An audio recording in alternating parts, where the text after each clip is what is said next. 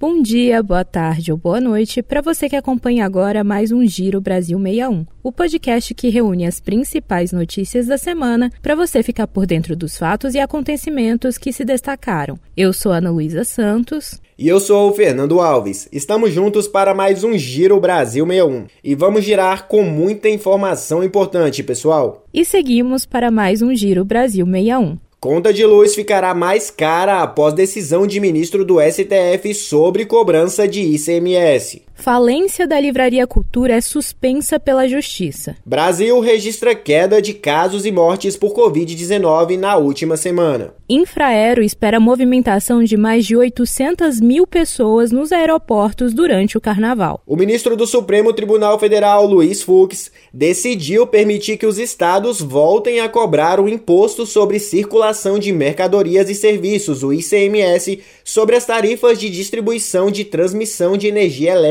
elétrica. Essa decisão vai deixar a conta de luz mais cara e pode resultar em aumento da inflação, segundo economistas ouvidos pelo Brasil 61. Pois é, Fernando. No ano passado, o Congresso Nacional havia aprovado uma lei complementar que limitava 18% a alíquota de ICMS que os estados poderiam cobrar sobre bens e serviços considerados essenciais e indispensáveis, como os combustíveis e energia elétrica. No portal Brasil61.com você pode conferir as explicações detalhadas sobre o tema feitas pelos economistas. E uma boa notícia para os amantes de livros, Ana. A Livraria Cultura conseguiu a suspensão do decreto de falência da empresa. A falência da rede de lojas havia sido decretada após um processo de recuperação judicial que teve início em 2018. A decisão foi tomada após mais de quatro anos do pedido de recuperação da empresa, quando foi informado pela varejista mais de 285 milhões de reais em dívidas.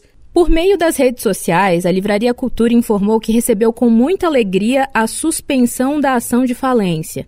Segundo o comunicado, o momento agora é de focar nos projetos que a empresa está desempenhando em busca da recuperação e expansão. E a reforma tributária, hein, Ana? Será que sai nesse governo? O assunto é debatido há mais de duas décadas e até agora a tal reforma não saiu do papel. Vista como uma das pautas prioritárias neste início de mandato, a reforma deve começar pelos impostos sobre consumo. O ministro da Fazenda, Fernando Haddad, afirmou que uma proposta deve ser apresentada ao Congresso antes do meio do ano. Fica o questionamento, Fernando. O deputado federal Arnaldo Jardim, do Cidadania de São Paulo e presidente da Frente Parlamentar do Brasil Competitivo, disse que não resta dúvida que o regime tributário brasileiro é regressivo e, portanto, injusto. Nós achamos que isso tem um mérito, é tributar no destino, é tributar na ponta final.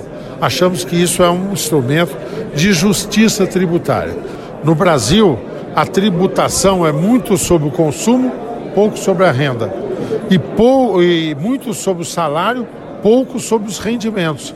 Então você acaba tendo realmente um processo em que acabam os mais ricos pagando menos impostos do que as pessoas que são de menor rendimento. Para isso, tributar o consumo é um bom caminho. E uma notícia que alivia um pouco os nossos corações e traz esperança. O Brasil não registrou nenhuma morte pela Covid-19 no último dia 12, Fernando. O país segue uma tendência de queda tanto no número de casos notificados quanto de óbitos, mas, infelizmente, nas últimas 24 horas, foram registradas 120 mortes e pouco mais de 9 mil casos da doença. Realmente é uma notícia maravilhosa, Ana. Saber que depois de tanto sofrimento essa doença está perdendo a força.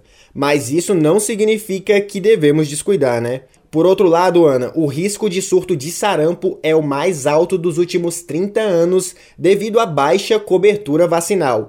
O alerta foi feito para o continente americano pela Organização Pan-Americana da Saúde, a OPAS. E depois de tanta espera, finalmente chegou o carnaval. Você gosta dessa época do ano, Fernando? Porque eu amo. Mas é necessário tomar muito cuidado se você for pegar a estrada. Segundo a Polícia Rodoviária Federal, essa época do ano costuma ter muitos acidentes nas rodovias federais. Por isso, siga todas as instruções e dicas que estão no portal Brasil61.com. Olha, Ana, eu prefiro ficar em casa e assistir pela televisão, viu? E o alerta de cuidado vai principalmente para a região sul do país. Após período de estiagem no Rio Grande do Sul e em parte de Santa Catarina, o Instituto Nacional de Meteorologia, o INMET, emitiu alerta para o risco de tempestade na região devido à formação de um ciclone extratropical a partir desta sexta-feira. Segundo o Instituto, há previsão de ventos intensos de até 100 km por hora. Na preparação para o carnaval, a Infraero está com expectativa de que a movimentação nos aeroportos seja de mais de 830 mil pessoas entre os dias 17 e 23 de fevereiro, o que representa um aumento de 70% em relação ao ano passado. O carnaval move multidões e também a economia, né, Ana? A Confederação Nacional do Comércio de Bens, Serviços e Turismo, a CNC, estima que o carnaval 2023 vai movimentar em torno de 8,18 bilhões de reais, com destaque para bares e restaurantes, transporte de passageiros e serviços de hotelaria e hospedagem. Na cidade do Rio de Janeiro, a prefeitura espera uma movimentação econômica de 4,5 bilhões de reais movimenta muito a economia também, Fernando. E com isso, nós vamos ficando por aqui. Curtam o carnaval em segurança e com respeito a todos. Muito obrigada pela sua companhia e até sexta que vem. Um abraço. E por hoje é só, pessoal, mas tem muitas outras notícias no portal Brasil61.com. Não deixe de acessar. Vamos juntos e até a próxima sexta.